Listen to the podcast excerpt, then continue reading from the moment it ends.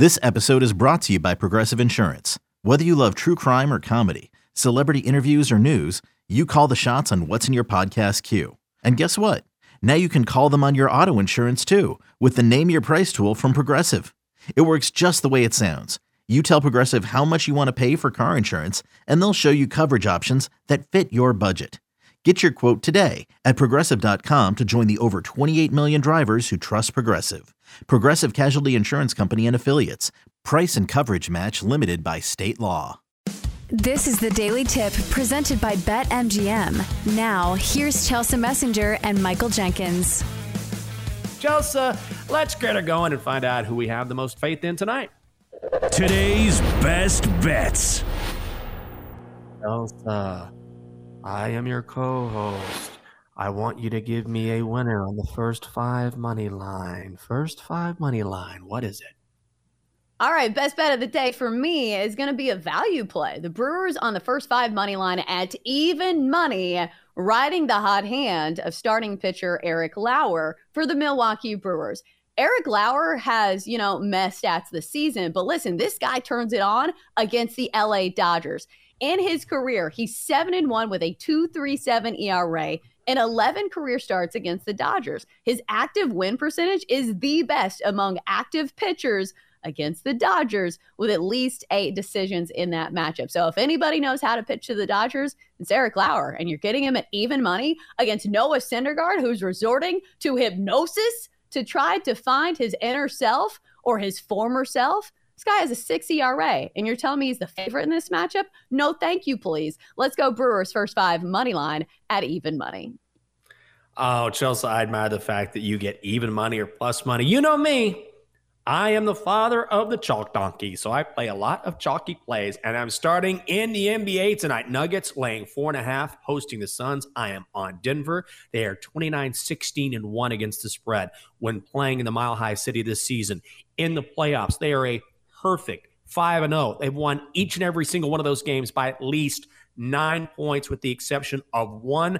I understand they don't have the sex appeal of the Suns, but this is a very deep Nuggets team compared to Phoenix. And also, I do expect some sort of regression from Devin Booker, shooting more than 60% from the field in the postseason. Incredible. I do not think that is sustainable. Nuggets minus four and a half, minus 125 in Denver. Chelsea, where's that eight ball? Man, I really like that play. But you know what? Like our NBA reads have been really good, except for the days that like I play them. So I'm gonna stay away. I'm gonna let you have this one because it's a good Thank one you. and I like it, but it's one of those superstition things. So speaking of, time for a little sorcery. Holy crap. Magic 8 Ball.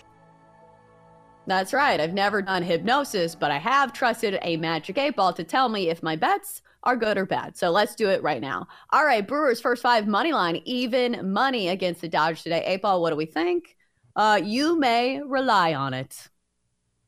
Oh, well, finally, the eight ball on your side. Now, can we make it two for two? All right. Do we like the Nuggets laying four and a half against the Suns tonight? Uh, eight ball says outlook not so good. Oh, outlook for our friendship, not so good, eight ball. if you must, check out the eight ball you can. Better yet, you can stream each and every show on the BetQL network. Just go to twitch.tv slash BetQL. Chelsea was modeling the eight ball, and if you missed it, my God. Highlight of your day. Okay. Chelsea, who else are you on tonight? I see a couple more plays on the diamond.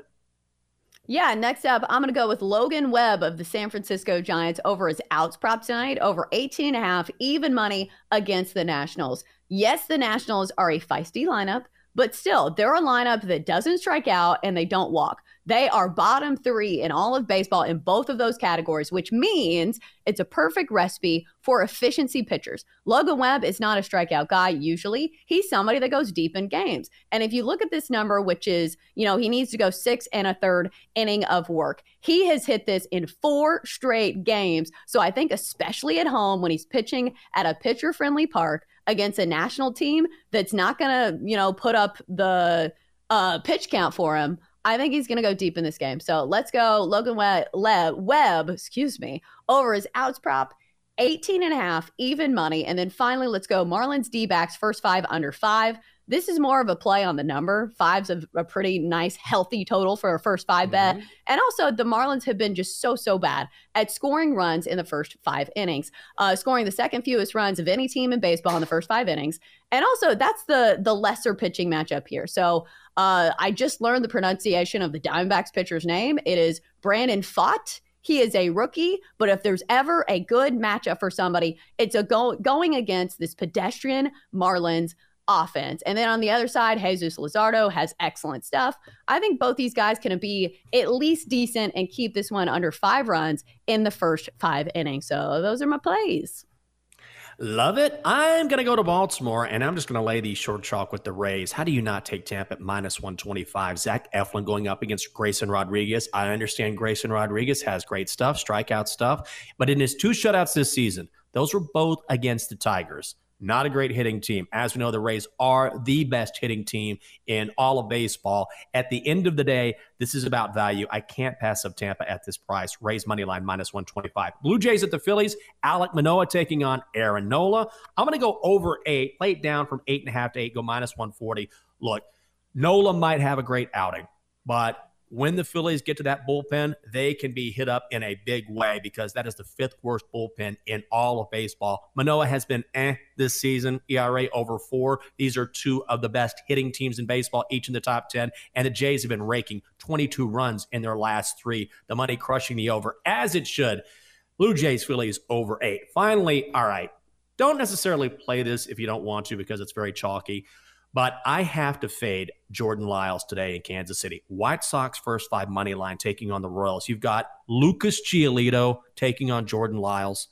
Lyles is 0 5 this season, a 6.69 ERA. If you faded him in the first five in all five of his starts this season, you would be 4 0 1. Giolito has been exceptional, giving up more than two earned ones once and that's when he gave up four to the Rays in Tampa back on April 23rd. I think the juice is worth the squeeze here. Worst case, you probably get a tie. White Sox, first five money line, minus 155 against the awful Jordan Lyles in KC. Time now for your BetQL five star best bet for insight, analysis, historical trends, and more five star best bets.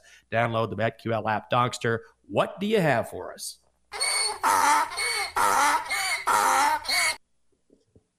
Dad, I'm gonna make it quick. We gotta get to Joe O.